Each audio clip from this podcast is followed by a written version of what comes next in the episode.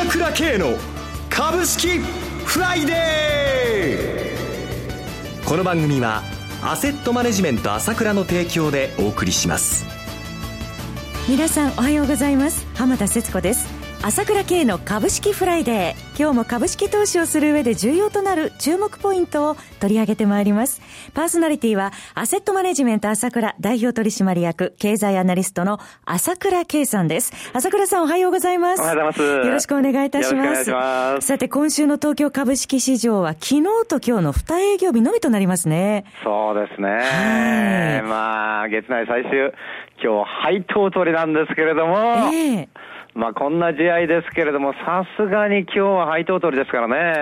えー、ちょっと昨日は海外の悪材料に振り回されたような展開となりましたね。そうですね。はい、やっぱり、フォルクスワーゲンのショックっていうのもありますけれども、やっぱり休みなかったんで、その分いっぺんにある程度来ちゃうっていうのはしょうがなかったと思うんですけれども、はい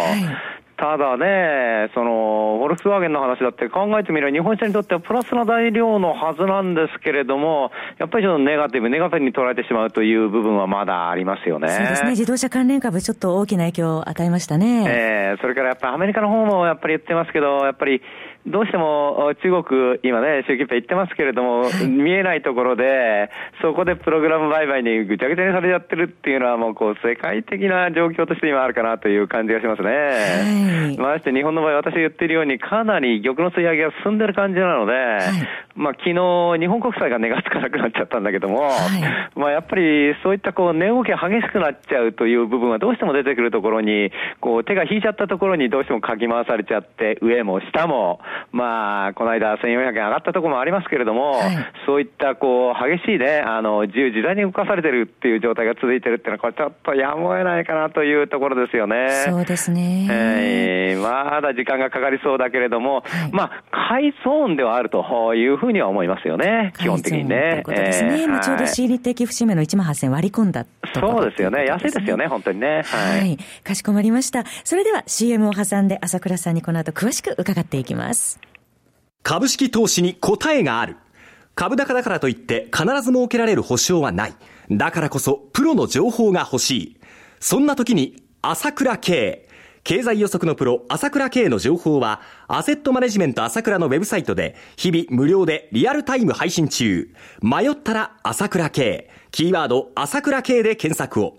アセットマネジメント朝倉は、証券取引、金銭有価証券の予託貸付行為は行っておりません。また、情報提供する金融商品のお取引では、相場変動などにより損失を生じる恐れがあります。取引説明書、契約締結前交付書面などを十分にお読みいただき、ご理解の上お取引ください。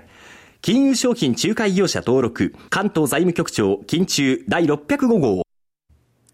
えさて、ここからはまずはじめに海外の動き、特に中国の現状についてお話を伺っていきたいと思いますが、昨日中国 PMI 悪化ということで、中国の景気懸念が広がっているんですが、実は朝倉さん、9月の20日から昨日までの5日間、中国ゴーストタウンセミナーを開催されました。そうですね。はい、現地いかがでしたでしょうか？いや、やっぱり予想以上100万一見にしかずですね。すごいですよ。あの、どのあたりをご覧になられたったんですか、まあ、いわゆるそのゴーストタウンと言われてる、その有名な、えー、あオールドスですね、はい。えー、それから同じく天津の、おまあ、そうそういった、まあ、こうマンション開発、そうですね、あのタウン開発ですね。はい、えー、まあ、人がいないっていうことで、もうそういったマンション群がもう連なって、もう山のようにある、しかも4車線道路の真ん中、はい、もう寝そべっても大丈夫というような状態ですよね。それだけ人がいないということなんですね。しかも、マンションがまた入ってるんですよ、ここの、その1棟大きな200棟か300棟あるうちの、まあ、合5棟かそこへら入ってるところがぐるぐるぐるぐるあり、あとは全然入ってないところがあり、ほとんど入ってないところがあり、すごいんだけど、それで一番面白いのは、はい、まだ工事してるっていうのと、はい、それから、その、その近くなんですけれども、うんあの、もう、ライトアップがすごいんですよ。インフラ整備もきちんとされてるということなんですね。そうそう、だから、その、ちゃんと整備はしてて、はい、まあ、あの、なんていうかな、ゴーストタウン、ゴーストタウンって言われてるけども、ええ、まあ、売る気があるんですよ、まだ。から、一生懸命整備してるわけなんですよ。天津もそうなんです。完全にゴーストタウンなんですよ。ゴーストタウンなんだけど、一生懸命整備してるんですよ。どういうことかっていうと、おそらく銀行でまだファイナンスがついてる状態なんだと思うんですよね。なるほど。えー、えー、えー、そういうとこが至るところにあるわけですよ。だから、私が思うに、あそこはゴーストタウンって言われてるけども、ね、あいわゆる不良債権には入ってないゴーストタウンだと思いますよ。もちろん完全もうのっぱらになっちゃって草ぼうぼうのところもあるんですよね。そこ残念に放棄しちゃってるとこ。はい、えー、もう綺麗な公園とね、うまく作ってだってるところなんかもあるんだけれども、はい、まあツアーのみんなで行ったんだけども、もうずーっと1時間ぐらい歩いてて我々しかいなくて、はい、で、最後人に会ったと思ったら公安警察だったとかね。そうなんですね。人工的に作られた街というような、ね、そうですね。まあ、かなりやっぱり人口減ってきたということもあるんでしょうけれども、えー、とにかくそのポイントはですね、まだそれを整備してる、まだそれを作ってるというところなんですよね。そこまでの状態にもかかわらずということですね。朝倉さん、これは結局中国は、あの、開発の計画のこれ失敗を認めたくないというところがあるんでしょうか？まあ、中国というか、そこのやっている主体はそういうところなんだと思うんですね。はい、民間もあるし、地方自治団体もあるんで、地方団体もあるんでしょうけれども、はい、そこをまだ認めていないということと、まあ、それをまだ、あそうなんですね、続けていると。いうのが実情で、まあ、ツアー行った、すべての人が確認したけれども、はい、持続不能。持続不能と。はい、はい。これはもう確認です。ええということは、朝倉さん、中国経済、かなり深刻ですか相当これからひどくなっていくと思いますね。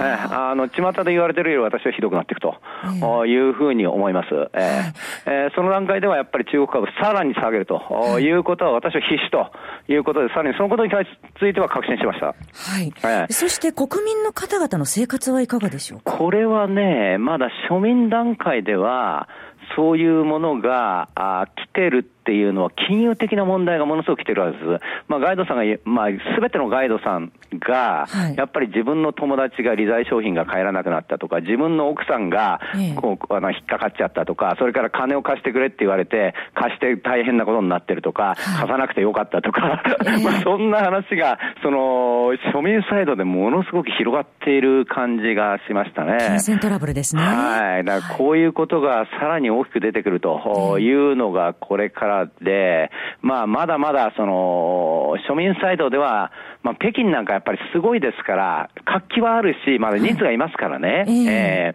ー、だけど水面下でぐずぐず煮えてるところがあることはもう間違いないなという感じがしましたね。都市部と地方とのまた寒さのコントラストがすごいですよね。はい、はい、はい。そういう状況ですね。そうすると中国経済はちょっと今後は、はい、相当厳しいと思います。厳しいという。えー、我々の予想以上のことが起きてくるなというふうには思ってますよ。はい。ありがとうございます。はい、ここで一旦 CM です。今、朝倉慶が熱い。その鋭い分析力で注目を集める経済予測のプロ、朝倉慶が代表を務めるアセットマネジメント朝倉では、日々の株式情報を無料でリアルタイム配信中。アベノミクスで上昇した株式相場。投資家はここからどう対処すべきか。迷ったら朝倉慶。キーワード朝倉慶で検索を。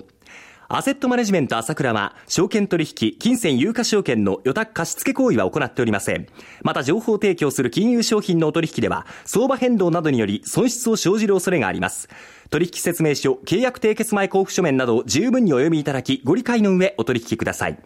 金融商品仲介業者登録、関東財務局長、金中第605号。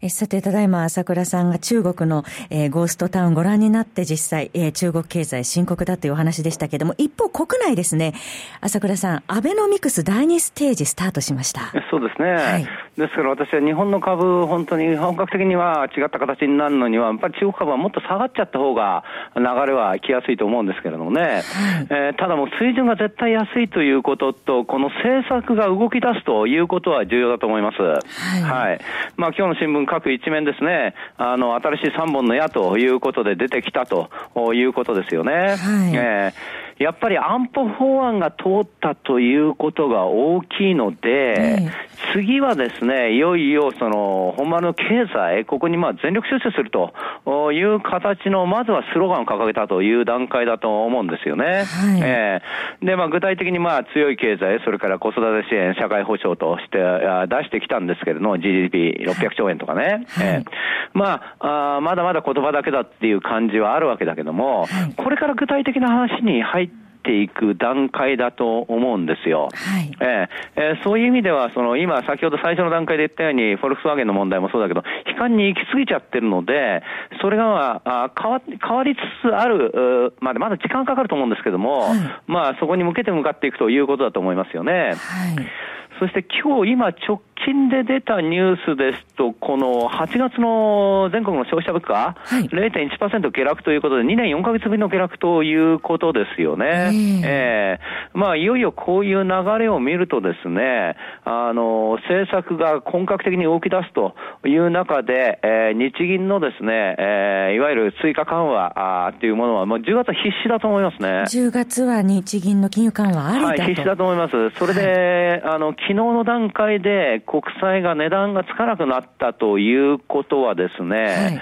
国債の追加して買い入れるというあの金融緩和が、こちらの緩和が難しいんじゃないかと思うんですよね、私は。はい、えー、えー、ということは、国債のまあ当座預金、その不利っていうんですけど、0.1%をさらに下げるということと、まあ、マイナス金利まで持っていかないと思うんですけども、もう一つはやっぱり株価対策ですよ。はい、えー、ですから今言っているその3兆円の枠を広げるなり、えー、延長するなり、何年やるか分かりませんけども、それをですね、黒田さんらしくですね、思い切ってやるということは当然出てくると思いますよ。うん、思い切った政策が出てくる可能性が出てくると思います。それで、それをですね、まあ、いわゆる政府がですね、いろんな形で後押しをすると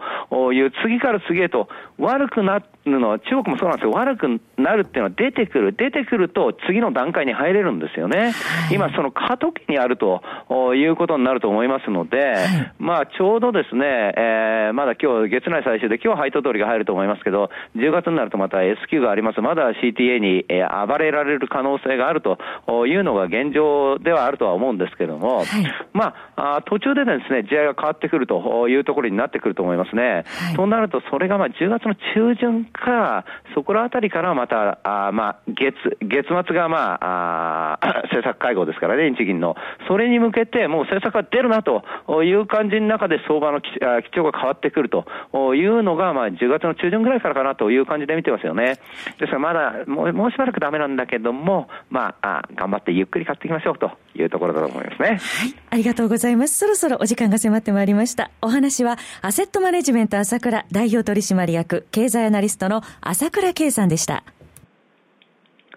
私、朝倉慶が代表を務めます、アセットマネジメント朝倉は、SBI 証券、楽天証券の口座開設業務を行っています。私どものホームページから両証券会社の口座を作っていただきますと、12回無料で銘柄情報を提供するサービスがあります。ぜひご利用ください。それでは今日は週末金曜日、頑張っていきましょうこの番組は、アセットマネジメント朝倉の提供でお送りしました。最終的な投資判断は、皆様ご自身でなさってください